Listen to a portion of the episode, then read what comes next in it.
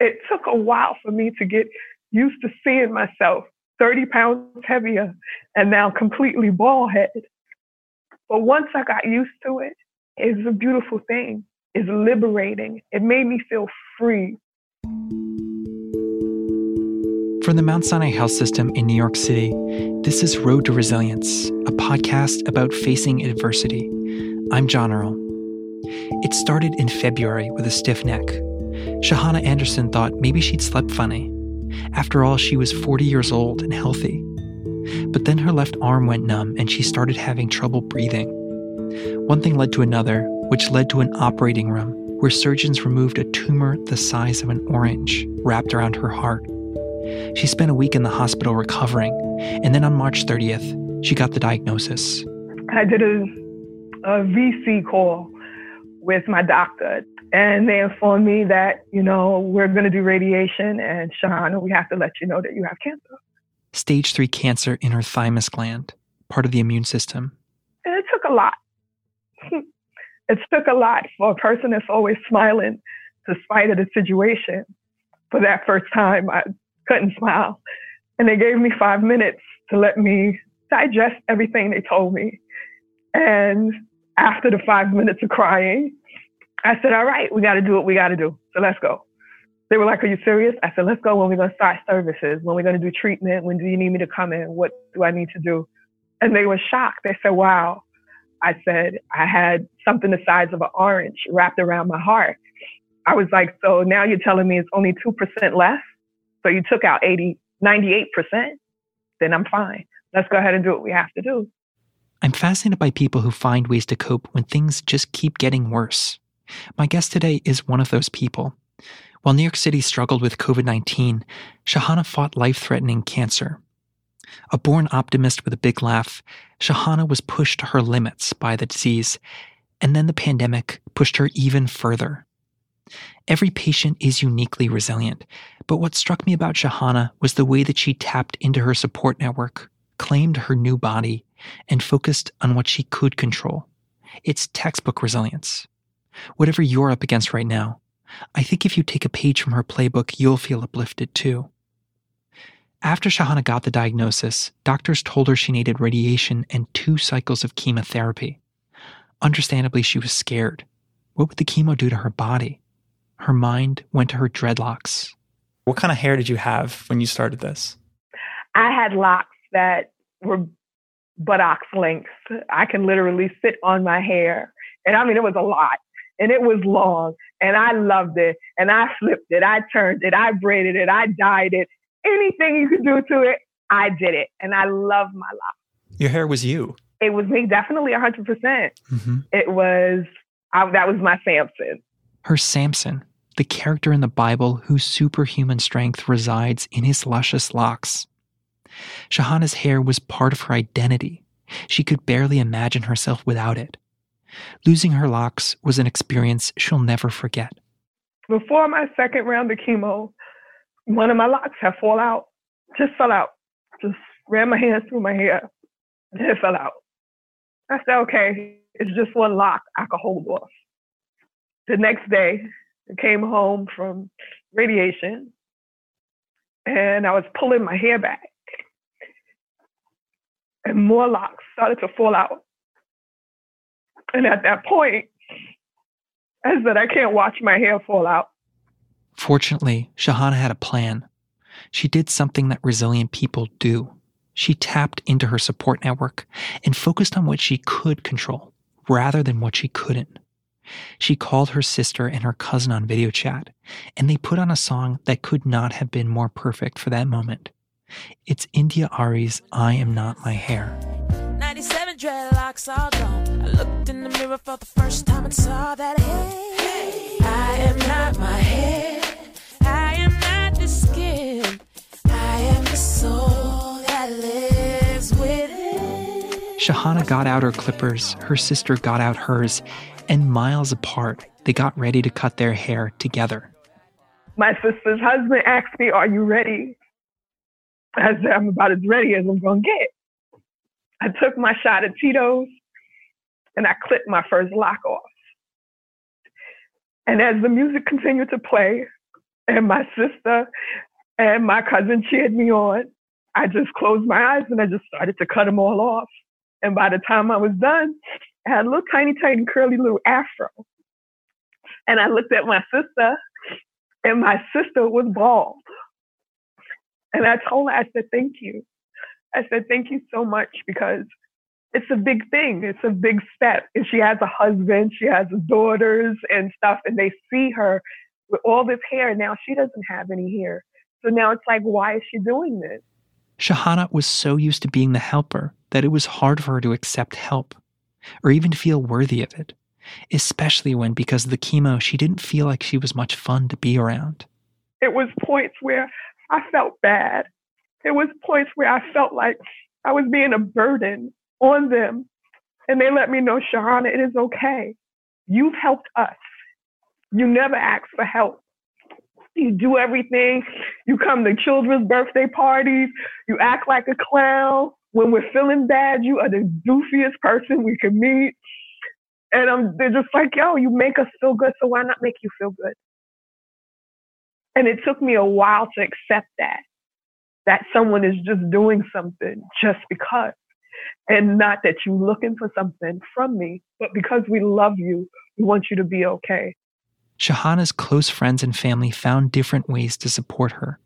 When I couldn't cook for myself, somebody else was cooking. When I didn't feel like moving out of the bed, Gary made me move. When I didn't feel like talking to people, they would call constantly, would not give me a break. I'd be like, can I have a take a nap? No, we just call and make sure you're okay. It's too early for a nap. Why are you taking a nap now? but in the interim, I knew it was because they loved me more than anything. And they helped me push through what I was dealing with. They helped me realize, Shahonna, this is not it. This is not your end. And at the center of her support team was her fiance, Gary. He is a nurse and he was on the front lines and he would come home every night and look at me and just go, You're beautiful, you know that? Even when I was going through my chemo and radiation, I think one day I slept for eight hours straight, woke up, thought I missed my treatment, and he was like, No, babe, it's okay. You did go to treatment this morning. He kept me smiling. That support allowed her not just to accept the changes that were taking place in her body, but to claim them, starting with her hair. It took a while for me to get used to seeing myself 30 pounds heavier and now completely bald headed. But once I got used to it, it's a beautiful thing. It's liberating. It made me feel free. When I felt the breeze blow on my scalp, I was like, whoo, I ain't feel that in a long time. That feels good. and I noticed the confidence that I had. Other women look at me. Other women actually ask, oh, you cut all your hair off. Why would you do that? And then when you explain, it's like, wow, and you never really know, like, wow, my story just helped somebody else. Like, this is way cool. I said at the beginning that I'm fascinated by how people navigate periods in their life when it's like they just can't get a break. Shahonna was already dealing with so much, but things were about to get worse because just after she got her diagnosis, Gary's brother got sick. He lived upstairs and he had kidney issues, but he was doing fine. One day he fell just said he just didn't feel good. Gary helped him get back into bed. And then the next morning, that was it. It was like it was no no signs, no no warning. It's it was nothing that you can do. He tested positive for COVID 19 after he died. Shahonna says the news crushed his wife, who had cancer herself, she died of COVID 19 complications a couple of weeks later. And so one day, on her way back from radiation treatment, Shahonna found herself at a Zoom funeral for her two close relatives lost to the pandemic. That was the weirdest funeral I ever been to. Even though you're remorseful, you couldn't really show that feeling. You couldn't really show the affection. And it felt like a funeral. Like I grew up in a home where if we had a funeral, it was more of a homegoing because you were happy about life. I've never really experienced a true funeral. And I was like, this really hurts. I'm like, I, I've never felt this before. And I don't, I don't like this and I can't watch.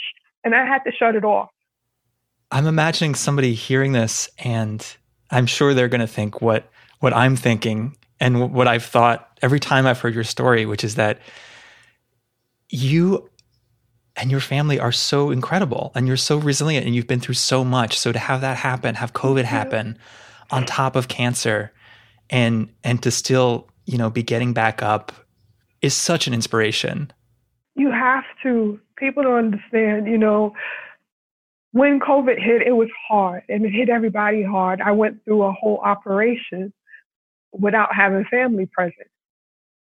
So this is a time where you just give thanks for the people that are in your life. And most people look at it when I say it, maybe me a little bit morbid, but one thing we are promised in life, that's death. Now, how you live your life depends on how your death would normally be. So when you have just life, enjoy it. Have fun with it. If you want to run down the street stark naked, if that made you feel good, just don't get caught by the cops. But go ahead and do that if that's gonna make you feel good. Whatever's going to make you feel good, do it. Enjoy this life while you can, because man, you can't come back from the grave. How how are you feeling these days? I went on the 14th and I had my follow up checkup with Dr. Doroshow, and her assistant came in the room and we was chit chatting like we normally do. And she said, "You know, I have something to show you." I was like, "Okay, great." I was like, "Now what? what what's wrong now? I got more health problems." She's like, "No." She turned the screen around to let me look at the screen, and she was just like, she said, "Do you know what this is?" I said, "I believe that's my PET scan." That I just did last week. She said, and this is a PET scan from when you first came in. And it was a big giant blue mass that was wrapped around my heart. And the one that I had took on the 14th was clean. Nothing there. No blue marks. The cancer was gone. What was it like for you to get that result? I cried just like I'm doing now. I cried like a big baby. I FaceTimed everybody. I hugged and kissed my doctor, which was probably against all sort of protocol. And she was like, Shauna, it's okay. I was just so happy because I beat cancer's ass. And if I could do it, anybody is capable of doing it. You just got to remember that cancer is really like a private walk. with the close people that are closest to you. It's not something you have to discuss. And those people that love you, they will understand why you're tired. They will understand why you can't do certain things. But now I got energy. I am just excited about everything. And I'm happy that my body is getting itself back together. It's slowly but surely. You know, I know it's going to take truly about a year or maybe a little bit longer for my body to heal completely. But I'm fine with that. I am again now comfortable in my own skin again. And it's like, all right, this is just a process of something I have to deal with. We'll be all right. And now that you're cancer free, what are you looking forward to? I'm going to get married and make a bunch of babies. I am 40 years old. I have waited to have children uh, because education and all those other things were more important. But now you got the right man now it's time to make some kids, make my mother happy. So she can have some grandchildren and she can finally leave me alone and give me a little break. So, you know, she, she needs something to do other than me. Are you going to reattach your dreads, you think? Yes. I have them in a bag. And we have a little bit of fuzz that has grown in as we see the hairline is starting to come back in. I am going to reattach them. Um, but once there's enough hair up there, I'll reattach them in the beginning, I felt like there would be a rush. Now I'm not in much of a rush. Now it's just like, okay, when there's something up there, we'll, we'll, we'll deal with it when it comes. But my locks have been washed, dyed, dried, and put in a ready little, to go. little wrap. And we're ready to go when I'm ready. but right now, we just uh, enjoy this for what it's worth. It's summer. I, I could deal with this. Is there a closing thought that you would like to leave listeners with? Don't give up on yourself. Be as phenomenal as you can be. resilience is key to all success, no matter if you're fighting cancer or what you're fighting. Just don't give up on yourself. Don't let anybody make you give up on yourself. Even when you get tired, keep mustering up that faith and keep going, and you'll be all right. That's it. You just gotta keep going. When you look at your kid, if you have a kid, look at your child and go, all right, I got something to live for. If you don't feel like you got anything to live for yourself, live for your dog, live for the picture on the wall, live for something. I don't care if it makes you happy and that's what you feel you got to live for, then live for the picture. Do it.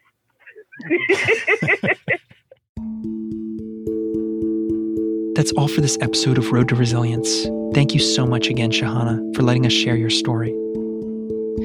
Road to Resilience is a production of the Mount Sinai Health System in New York City. It's made by Katie Ullman, Nikki Hudson, and me, Jon Earle.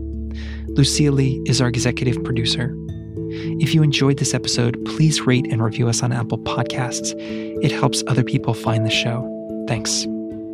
From all of us here, thanks for listening. We'll see you in a couple weeks.